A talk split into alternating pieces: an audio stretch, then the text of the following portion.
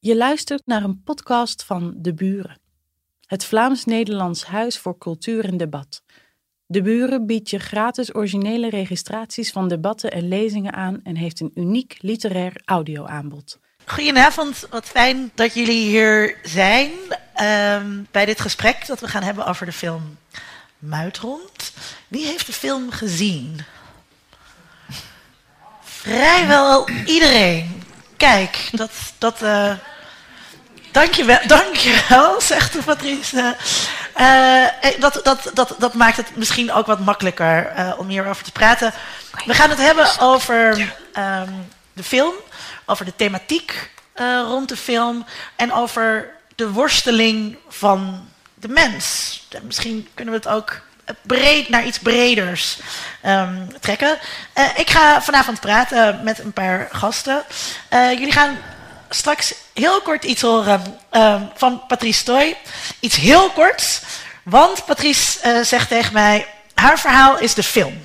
Dat is het verhaal wat, wat zij wilde vertellen.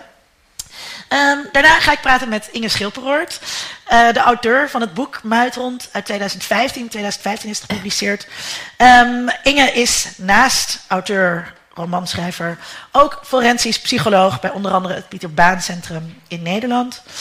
Uh, dan krijg ik op het podium criminoloog Minne de Boek. Zij werkt bij het Universitair Forensisch Centrum als coördinator van de steunopdrachten in het kader van het samenwerkingsakkoord daders van seksueel misbruik. En zij is de verantwoordelijke voor Stop It Now Vlaanderen, een hulplijn waar mensen met pedofiele, pedoseksuele gevoelens terecht kunnen. En uh, de vervanging, uh, maar niet zomaar een uh, vervanging. We hebben Ted van Lieshout vanavond hier bij ons. Veelbekroond dichter en schrijver. En over zijn eigen ervaringen met seksueel misbruik schreef hij het boek Mijn Meneer uit 2012. Um, veel bekroond ook. En heel veel prijzen, maar sommige zijn klein. Dat moest ik erbij zeggen. Um, wat, wat, we dus gaan doen, uh, we kijken kort naar boek. een fragment uh, uh, uit de film. Dan vertel ik nog iets meer over de thematiek. En dan ga ik één voor één met de gasten praten. en uiteindelijk is er ook gelegenheid voor u om vragen te stellen. dan komt Patrice er, er, ook bij. Dus als u echt een prangende vraag voor Patrice heeft, dan mag dat natuurlijk wel. voor nu een stukje beeld, denk ik. Ja. Soms ben ik bang. Bang van? Bang van mezelf. Bang van mijn gedachten. Wat zijn maar gedachten? Vergeet dat niet. Je hebt gedachten, maar je zijt die niet. Wat denk je? Een nieuwe start. Wat is dat? Wacht, ik ga mee.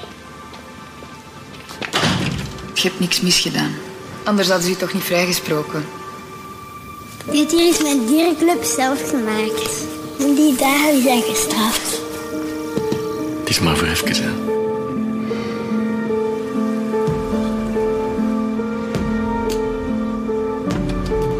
Hallo. Ik wil dat je weggaat. Dat terug toe, schatje.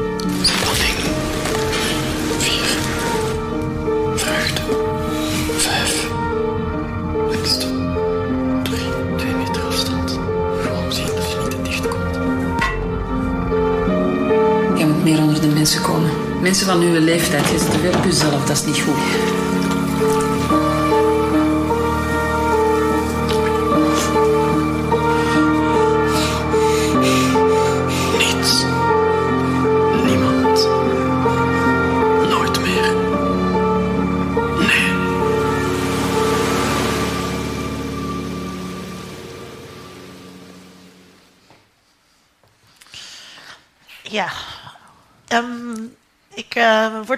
Elke keer uh, toch weer uh, door geraakt als ik, als ik de beelden van die film zie. ik heb de film ook bekeken, heb ook het boek gelezen. En um, het, is, het is heel ongemakkelijk. Het is een hele ongemakkelijke problematiek. Het is een onderwerp, een thematiek waarvan we eigenlijk willen dat het er niet was. die we het liefste weg willen wensen uit onze maatschappij. Dat zou makkelijk, dat, dat zou makkelijk zijn. En uh, wat Muitond doet, um, zowel het boek uh, van Inge als de film van Patrice, is laat zien hoe het moet zijn als je dat wegwensen niet zo makkelijk kunt doen, want het gaat om jou. Um, je zit in het, hoofd, in het hoofd van het hoofdpersonage en dat, en dat maakt het zo ongemakkelijk, want dat is natuurlijk de plek waar je helemaal niet wilt zijn. Hè? Op het moment dat je um, dit onderwerp wegwenst, of misschien die mensen wegwenst, dat gaat, dat gaat niet als je in iemands hoofd uh, komt te zitten. En omdat je in iemands hoofd zit, ga je ook meeleven met die persoon. Ik weet niet of empathie of uh, sympathie misschien het juiste woord is. Misschien is sympathie nog wel te sterk.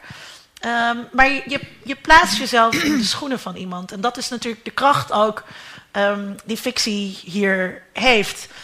Um, het, is, het is een heel ongemakkelijk onderwerp, omdat erover beginnen straf betekent. Ik uh, ben er zelf over begonnen. Uh, en, dat, en dat wilde ik eigenlijk helemaal niet. Ik ben uh, sociaal wetenschapper en ik schrijf veel over gender en seksualiteit. Over allerlei vormen van seksualiteit. Alles komt langs in columns die ik schrijf, in de dingen die ik doe. Maar over één onderwerp zei ik eigenlijk niks. omdat, ik, omdat ik daar een beetje bang voor was. omdat ik niet wist wat er zou gebeuren. En... Um, ja, ik dacht daarover na en toen dacht ik, ik kan er eigenlijk niet langer over zwijgen. Als je over seks en seksualiteit schrijft, dan moet je ook over dit onderwerp beginnen. En ik schrijf onder andere voor Brainwash. Het is een uh, platform van Omroep Human in Nederland en de School of Life. Uh, het is niet heel erg uh, bekend. en ik dacht, nou ja, ik, ik, ik, ik schrijf een stuk. En um, dat heette ook iets van, ik wil niet langer zwijgen over pedofilie. En het ging er eigenlijk alleen maar over wat is het verschil tussen pedofilie, pedoseksualiteit en kindermisbruik. Waar we straks ook nog over komen te praten. En moeten, moeten we het hier niet een keer over hebben? Moeten we hier niet een gesprek over beginnen? Um, en dat ging eigenlijk best wel goed. dus ik had het stuk geschreven en ik kreeg wat positieve reacties uh, uh, daarop. dus ik dacht, nou, oké, oké. Misschien komt het ook wel omdat ik vrouw ben. En heb ik als vrouw privilege om hier een discussie over te kunnen entameren of een maatschappelijk gesprek op gang te kunnen brengen. Dus ik voelde me eigenlijk een beetje gesterkt door het uitblijven van hele negatieve reacties. Uh, en in de zomer uh, mocht ik een columnist in het Parool, de Amsterdamse krant, vervangen. en ik dacht, ik, ik, schrijf nog een stuk over pedofilie, pedoseksualiteit en kindermisbruik. En daarin zei ik eigenlijk, dit is een ontzettend gestigmatiseerde groep. Daardoor ook een ontzettend geïsoleerde groep. Dat is niet goed. En misschien zouden mensen die, net als ik, hè, als vrouw privilege hebben, het voor de rechten van deze groep moeten opnemen. Dus misschien zouden feministen zich moeten uitspreken hierover. Het was niet een heel raar stuk. Er stond eigenlijk niks controversieels in, niks geks. En toen brak eigenlijk de hel los. Ik zit op Twitter. Dat is misschien sowieso geen goed idee. maar ik werd verguisd. De haatstroom brak los. nou heb je heel veel wat we anonieme gekkies noemen op Twitter. Dat heb, je, dat heb je wel vaker. Dat had ik misschien ook wel een beetje verwacht. Maar ook best wel weldenkende mensen stuurde de meest verschrikkelijke dingen aan me. Ik weet niet of jullie weten wie Jan Kuitenbrouwer is. Het is een vrij gerespecteerde Nederlandse schrijver. Die uh, stuurde een bericht aan mij, of over mij, waarin stond... Ze zouden haar moeten drogeren en pedoknuffelaar op haar hoofd moeten laten tatoeëren. Dit soort berichten kreeg ik over me heen. Het is... Um, um, op het moment dat mensen het woord pedofilie horen, reageren sommige mensen als een stier op een rode lap. Dan gaat het dicht, dan willen ze eigenlijk niks meer horen. Ze willen niet meer luisteren. Ze willen geen onderscheid meer aanbrengen. Ze willen al helemaal niet bedenken dat dit mensen zijn die wij in onze maatschappij hebben. Um, daar, daar ben ik erg van geschrokken uh, dat dat zo gebeurde. En toen dacht ik, uh, oké, even niet meer. Ik ga me niet meer over dit eh, onderwerp uitlaten. Er zijn een paar keer gelegenheden geweest waarin mensen vroegen: wil je, wil, je, wil je nog hier wat mee doen? Omdat er dingen in het nieuws waren bijvoorbeeld, en dat wilde ik eigenlijk niet. Maar toen ik gevraagd werd om deze avond te modereren, eh, wilde ik dat toch doen. Ook met name door gasten die er zijn, eh, die we hier vanavond hebben. Eh, maar ook omdat ik het boek en de film zo bijzonder vond. Mensen denken heel erg vanuit het perspectief van het kind en vanuit kinderen. Maar er, daar is ook een ander perspectief op. Hè, je zal maar twaalf zijn en vallen op, op kinderen leuk vinden die net iets jonger zijn dan jij. En op een gegeven moment word je 14, je wordt 16. En je merkt dat je je aangetrokken voelt tot kinderen. Iets wat niet mag. En je wordt 20 en je realiseert je, misschien ben ik pedofiel. Of je zal maar de moeder zijn van zo iemand die die gevoelens heeft. Ehm, wat, wat, doe je, wat doe je dan? Eh, en dat is eigenlijk, denk ik, wat, wat Muit ons, eh, wat Muit ons, ons laat doen. Is hier, hierover nadenken. En het confronteert ons met iets, wat ik net zei, wat we liever, liever wegdenken, maar wat niet kan. En wat dan wel? Hè? Als we het niet weg kunnen denken, hoe moeten we er dan mee omgaan? Eh, daar gaan we onder andere vanavond over praten. We gaan praten over dat het moeilijke, ongemakkelijke onderwerp. Ik zie jullie ook allemaal heel moeilijk en ongemakkelijk kijken. Eh, eh, ja, dat, dat begrijp ik. Af en toe ga ik ook een grapje maken als jullie dat niet erg vinden. Ehm, eh, ja, daar, daar gaan we over praten en we gaan er eh, over, over nadenken. Ehm, met mijn gasten die ik net aan jullie heb voorgesteld. Als eerste wil ik graag Inge Schilvoort naar voren vragen. Applaudisseert haar voor haar.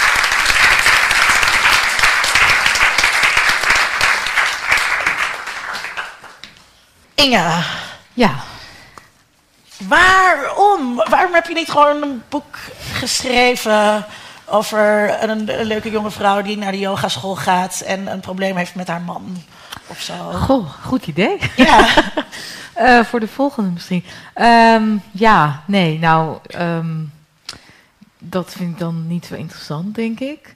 Ehm, ja, waarom wel over dit onderwerp? Dat is. eh, ja, ik, ik kan daar natuurlijk allemaal een soort van intellectuele verhalen over gaan ophangen. Van waarom ik op een dag wakker werd en dacht van de wereld moet, moet meer. Maar zo is het eh, niet gegaan. Het is eigenlijk een soort van langzaamaan eh, ontstaan.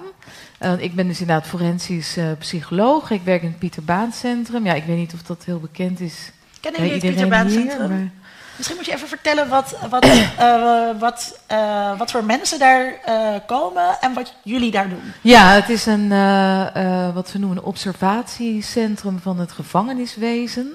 En dat betekent dat mensen die, meestal zijn het mensen die in voorarrest zitten, dus die worden verdacht van iets, maar zijn nog niet bij de rechter geweest.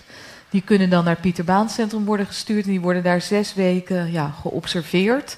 En eh, dat betekent eigenlijk dat ze ja, een soort van eh, psychologisch en psychiatrisch worden doorgelicht. Dus ze worden blootgesteld aan een heel team van eh, psycholoog, psychiater, maatschappelijk werker, groepsleiders die de hele dag met ze in de weer zijn en nou ja, allerlei types. En ik ben dan dus de psycholoog bij sommige teams. En uiteindelijk is het doel van het onderzoek is nou ja, om iemand te leren kennen, om een goed beeld van iemand te kunnen geven aan de rechtbank. En dan vooral toegespitst ook uiteindelijk dan op de vraag of iemand wel of niet toerekeningsvatbaar hij is en in welke gradatie en soms behandeladvies. Eh, nou ja, dat dus. Maar je ziet iemand dus eh, ze- zes weken. Eh, is dat lang of is dat kort? Ja, dat is een goede vraag. Is dat lang of is dat kort? Ja, het is ja, vaak net te kort eigenlijk, Ja. vind ik. Maar het hangt er een beetje vanaf hoe complex het is. Maar het is wel nodig. eh, voor die mensen is het, voor de mensen die daar zitten, is het lang meestal, zes weken.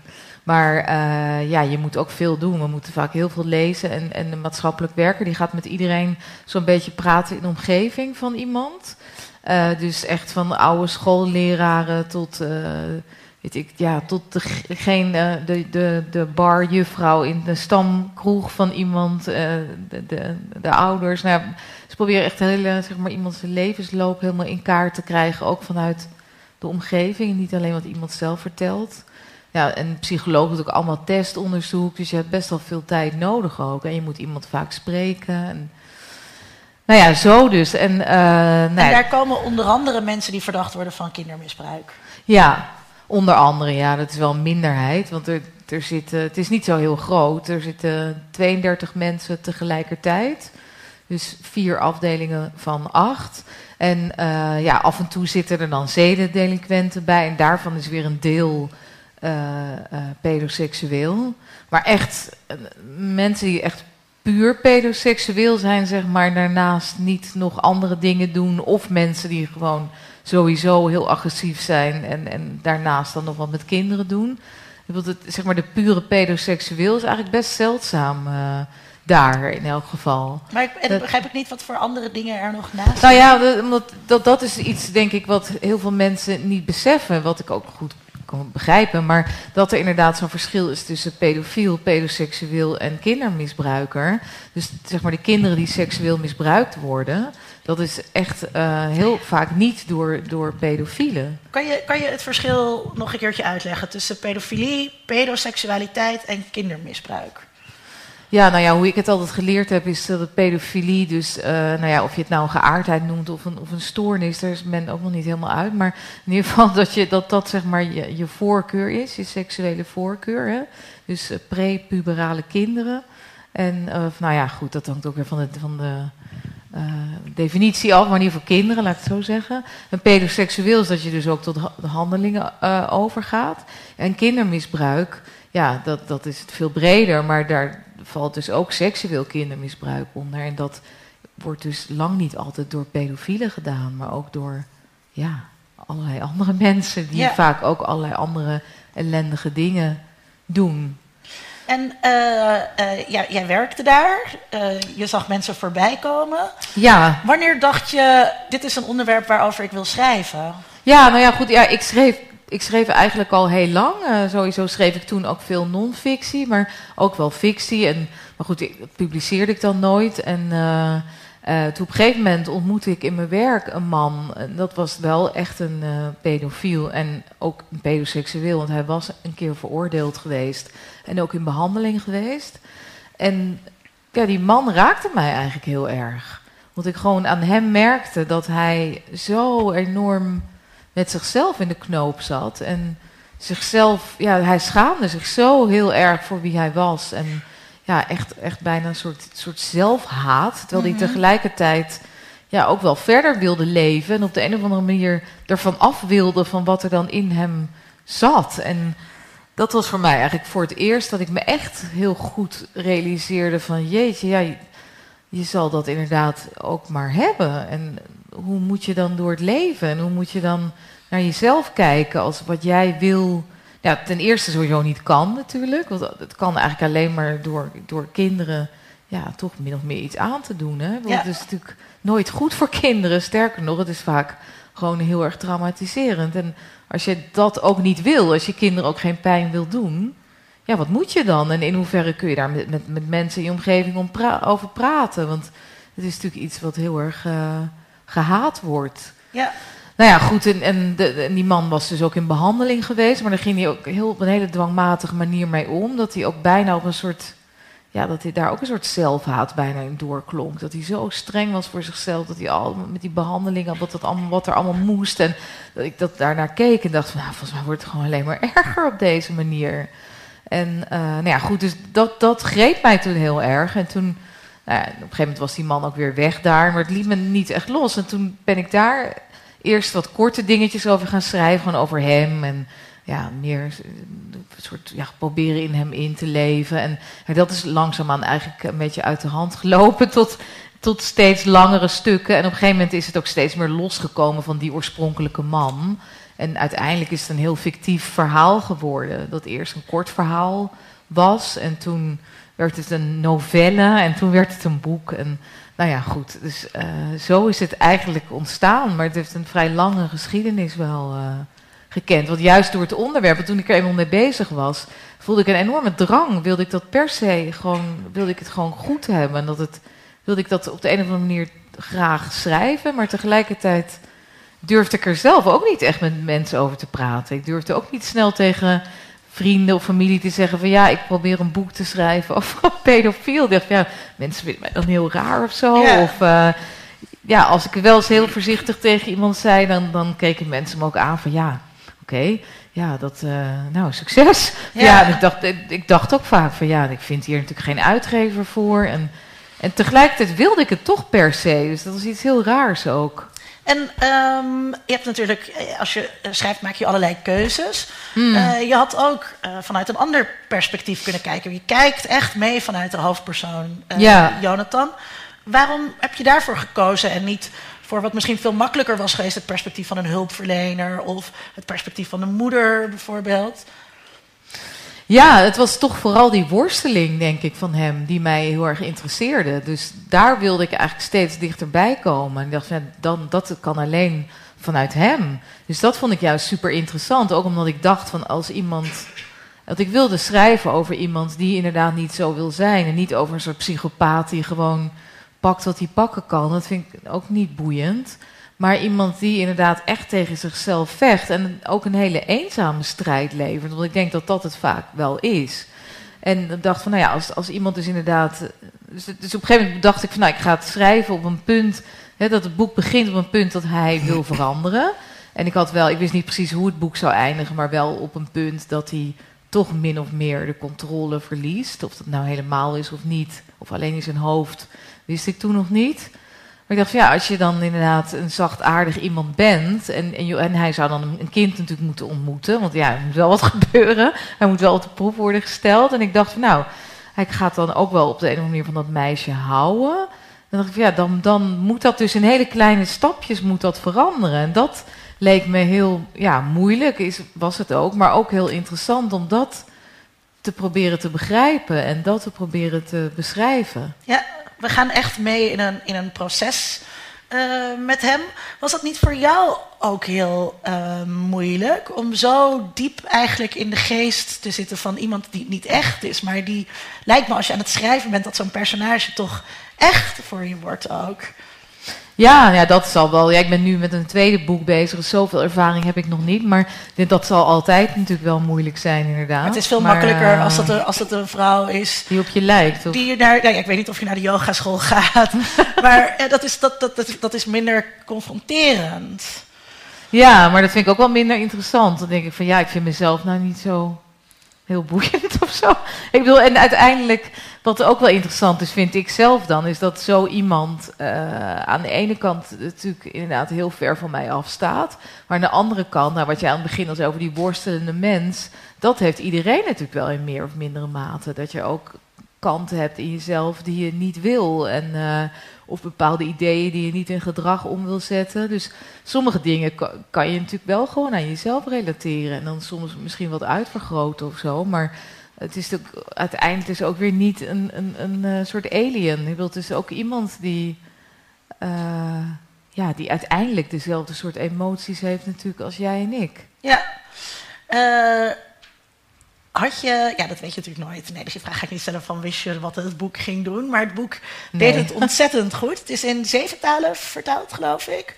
Ehm, Nee, want ik, zoals ik zei, ik was juist bang. Daarom heb ik het ook best vaak weggelegd tussentijds. Dat ik dacht van ja, ik verspil hier mijn tijd aan, want niemand gaat dit willen uitgeven. ja. Dus dat, dit was voor mij echt ongelooflijk dat dit zo gegaan is. En eh, hoe werd het eh, ontvangen? Of wat waren de reacties? Nou ja, eigenlijk goed over het algemeen. En mm, dan moet ik wel bij zeggen dat ik niet op Twitter zit zoals jij. Dus ik denk dat ik, dat ik als ik dat wel had, en ook niet op Facebook en zo, ik ben redelijk onzichtbaar. Alleen ja, LinkedIn, maar ja, dat eh, is natuurlijk toch anders. Dat, verder ben ik niet echt makkelijk te, te vinden. Dan zouden mensen echt een brief moeten sturen naar de uitgeverij of zo, als ze mij eh, iets willen zeggen. Dat is wel gebeurd ook, maar niet, ik heb niet veel echt vreselijke dingen over me heen eh, gekregen. Eigenlijk, ja, eigenlijk nauwelijks. Ja. Eh, en, eh, en positieve reacties? ja, Behalve zeker, dat ja. het prachtig geschreven is, maar ook ehm, eh, dat mensen zeiden eh, wat, wat goed of fijn. Dat ik hier nu op een andere manier ben door gaan nadenken. Mm. Ja, ja, dat heb ik eigenlijk best vaak gehoord, ja. Wat, wat ik zelf wel ook wel altijd een compliment vond, is als mensen bijvoorbeeld zeiden van, nou, eigenlijk wilde ik het niet lezen. Ik dacht van, ja, godver, heb ik geen zin in om in zo iemand te verplaatsen. Dan word ik toch alleen maar kwaad en zo. En dat sommige mensen dan toch lazen, ofwel voor een boekenclub of aangespoord door anderen, of ze kregen het cadeau, of ze moesten voor hun gevoel wel, om wat voor reden dan ook. En dat ze dan toch zeiden van, nou, ik, heb, ik ben toch inderdaad wel anders naar gaan kijken. Waarbij dan moet ik dan wel altijd, vind ik zelf wel erbij zeggen, dat het is niet zo natuurlijk dat het mijn bedoeling was om te laten zien van dit is de pedofiel, want die bestaat natuurlijk niet. Deze man is, is, eh, eh, is ook geen schatje, maar bedoel, die heeft wel een zachtaardige kant. Maar er zijn natuurlijk ook hele nare mensen die natuurlijk helemaal niet zo die worsteling hebben. Ja. Maar goed, het is meer voor mij. Ik vind het meer belangrijk eh, dat, nou ja, om te laten zien dat sommige dingen die je in de krant leest of wat dan ook.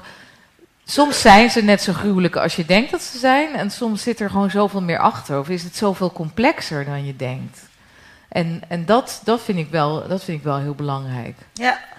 Eh, Ben je nu eh, zelf ook anders naar deze mensen gaan kijken? Als je nu opnieuw een, een eh, cliënt of een verdachte voor je krijgt, ga je, kijk je dan nu anders naar die persoon? Ehm, nou, niet echt, denk ik. Ik denk het enige. Ja, nou ja, weet niet. Maar ik heb me wel tijdens het schrijven, want die man die heeft dan ook. Heb je niet de eh, hele tijd de neiging om te zeggen: Oh, ik heb hier een boek over geschreven, misschien ken je het? Nee, nee, nee, helemaal niet. Nee, nee dat hou ik liever met je gescheiden. Maar eh, nee, hooguit dat ik voor dat boek, tijdens het schrijven, dat ik me dan ook ging inleven in hoe zou het zijn als iemand een psychologisch rapport over je schrijft. Want dat gebeurt bij hem natuurlijk ook. Had ik op zich sowieso, probeer ik me daar altijd wel in te leven. Maar dat heb ik toen misschien nog net iets meer gedaan of zo.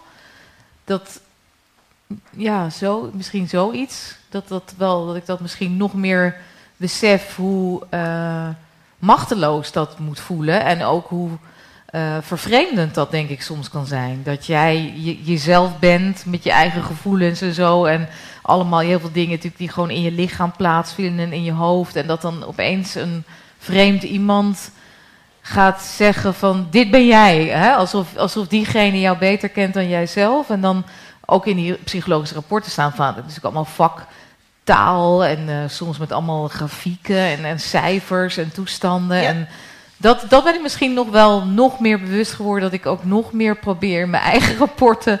dat eigenlijk zoveel mogelijk... Nou, ik kan het niet helemaal vermijden, maar in ieder geval ook in normale mensentaal proberen te schrijven. En ook altijd te proberen te beschrijven van hoe iemand die tegenover mij zit het ervaart. En wat ik er dan van denk, dat je het meer naast elkaar zet of zo. Dan Ja. dat je gaat zeggen van nou, ik ben hier de expert en eh, zo zit het. Ik weet niet, zoiets. Misschien Ja. nog iets meer, maar... Je ziet ook in het eh, eh, boek en in de eh, film dat Jonathan, de hoofdpersoon, ook zich probeert vast te houden aan dat jargon, aan weinig recidieven en dit is wat er gebeurt en zoveel procent en dit is Ja, de kans. ja. En dat het die houvast probeert te geven. Ja. Ja, dat is ook wel een soort. Het is natuurlijk in zeker. Ja, niet, niet om mijn eigen, om mijn eigen beroep onderuit te halen, want ik denk dat we ook heleboel goede dingen doen. Maar soms is het natuurlijk ook een beetje een schijnzekerheid. Als je te veel op die cijfertjes gaat zitten focussen, het gaat uiteindelijk wel om mensen die gewoon, ja, toch vaak inderdaad ingewikkeld in elkaar zitten en niet allemaal te vangen zijn inderdaad in eh, cijfertjes of zo. ja. Ehm, laten we Ted van Lieshout erbij roepen. Ted, kom erbij. Applaus graag ook voor midden.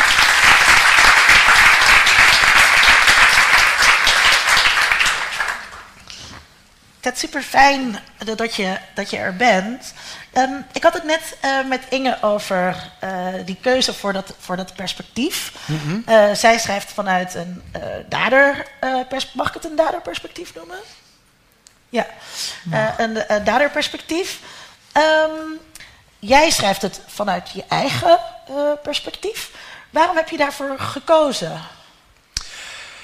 Eh, ik ben ermee begonnen. Het eerste boek heb ik geschreven in 1999. En dat deed ik omdat ik vond dat de discussie in Nederland bij ons, eh, maar ook in België heel duidelijk, eh, de, een beetje de verkeerde kant op ging, in mijn optiek. En in 2011 heb ik daar een roman over geschreven, met meneer, omdat ik het nog veel erger vond te worden. En ik dacht, de meeste mensen gaan er eigenlijk vanuit, en daar hebben we het net al over gehad in zekere zin, dat men denkt dat je van je fiets af wordt gerukt, de bosjes in, en dan gebeurt het. En daar worden de kinderen ook voor gewaarschuwd, voor die mensen, voor die mannen. Geen snoepjes aannemen van, van vreemde mannen. Terwijl, dat heb jij net ook gezegd, eh, de meeste mannen die kinderen misbruiken, in de situatie waar we het nu over hebben, dat zijn bekenden. In mijn geval was het ook zo. Mijn pedo, zal ik maar zeggen, dat was iemand die ik op de een of andere manier kende. En ik dacht, als ik nou in mijn eigen woorden vertel wat mij is overkomen, dan geeft dat misschien een nuance in het denken daarover. Want ik- ik ben niet van mijn fiets afgerukt, ik ben niet in de bosjes getrokken. Ik ben gewoon meegegaan en eigenlijk pas toen het al lang bezig was, dacht ik, oh vrek, misschien had ik dat niet moeten doen. Dus eigenlijk waarschuw ik wij kinderen voor het verkeerde. Maar goed, dat is misschien iets eh, wat we later nog... eh, En waarom zeg je dat je voor het, voor het verkeerde waarschuwt? nou ja, omdat het meestal geen vreemd is die je van de fiets afrukt. Maar dat is toch juist goed dan om ze dus te, te, te waarschuwen. Hé, hey, eh, het is niet een monster dat in één keer uit de bosjes komt Oh, zitten. ja, ja, maar dat doen we niet. Nee. We zeggen niet, pas op voor ome Henk. En pas op voor de buurman. Dat zeggen we niet. Want we denken, nou nee, dat kan ik zo niet zeggen. We, hebben het over een vreemde meneer, waarvan we het gezicht niet weten. We weten niet wie het is. Ehm, en dan, dan blijft er dus een grote onbekende en ja, een, een, engert. Daar komt het eigenlijk op neer. En dat vinden we dan ook vaak. Hè? Als we denken aan een pedo, dan denken we, nou, het zal wel een engert zijn. Ja, en die van jou Die- was geen enger. helemaal, was helemaal, het was een hele lieve man. Ja. Ik ben in wettelijke zin ben ik misbruikt, maar ik heb dat niet zo ervaren. Ik voelde me juist omringd met aandacht en met warmte, dat vond ik fijn. Ik vond het ook wel moeilijk en ik vond het ook wel raar en het was ook wel zo dat ik dacht, oh ja, nou wil hij dit. Ja, hij is zo lief voor mij, nou dat zal ik dan maar doen. Dat was wel zo, maar ik heb mij niet misbruikt gevoeld.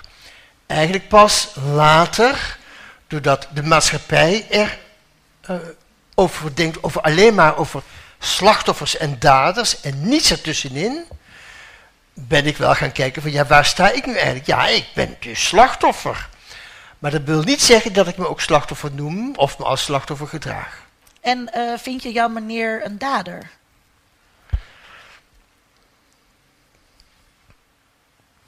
God, dat vind ik nou een lastige vraag. Ja, in, in, in, in strikte zin is dat zo.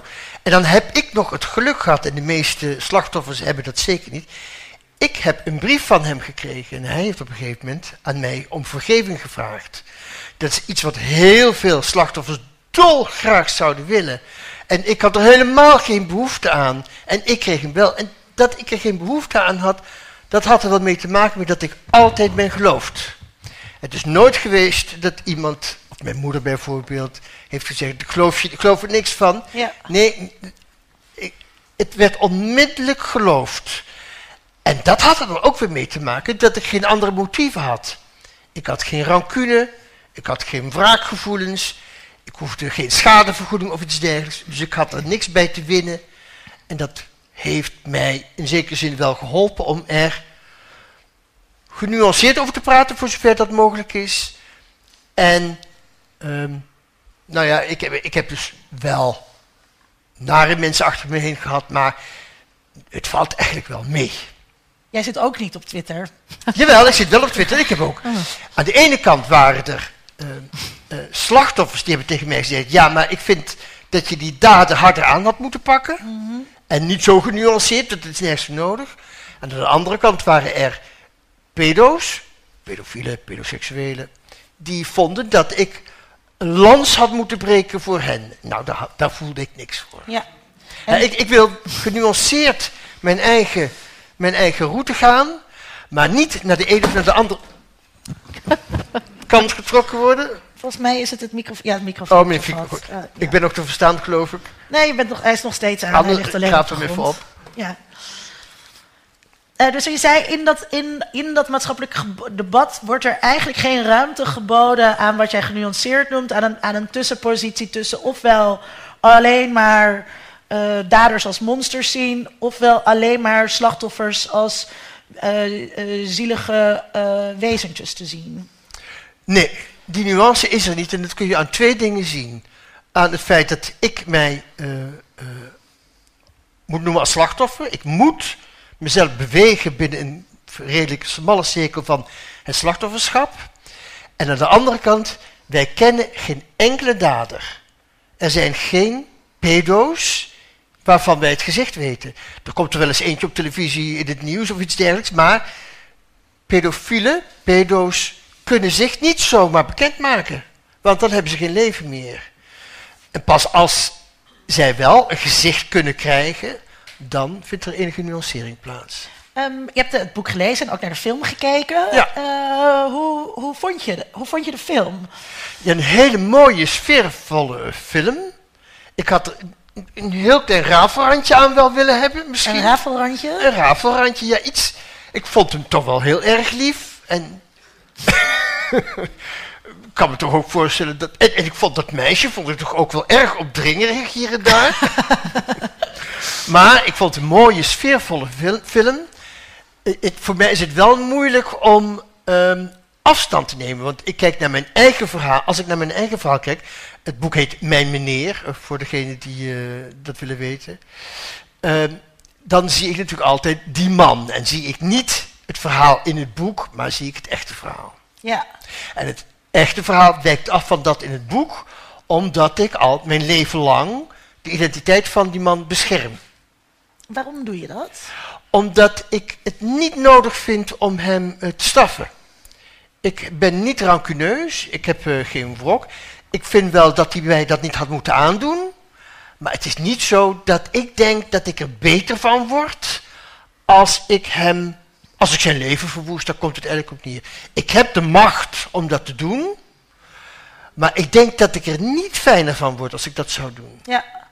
Dat is me, dat is me wel verweten. Ja, ik, ik, ik, Nee, jij praat, nee, ja, jij bent gast, praat verder. Nee, ga verder. het ja. is mij wel verweten dat ik dat Ja. niet heb gedaan, want men gaat ervan uit dat als ik door deze man ben ehm lastiggevallen, dan heeft je dat ook met andere kinderen gedaan. Ja. Dat is hetzelfde als dat je zegt, als een dief eenmaal bij iemand heeft ingebroken, dan gaat hij ook bij de buren inbreken en ook bij de daarnaast, hij gaat dan bij iedereen inbreken. Ik ben daar niet van overtuigd. Hij heeft mij wat aangedaan. Ik ben het slachtoffer. Dan heb ik het recht om te besluiten of ik wel of niet naar de politie ga. Het is wat anders ehm, als ik zou horen, bijvoorbeeld vanuit mijn omgeving in Eindhoven, daar ben ik opgegroeid, van hé, hey, was dat soms die en die, die meneer? Als dan gebleken was dat er meerdere kinderen waren geweest die hetzelfde was overkomen, ja, dan was ik wel naar de politie gegaan. Maar nu was er geen enkele reden om dat te doen, behalve mijn eigen verhaal. Ja.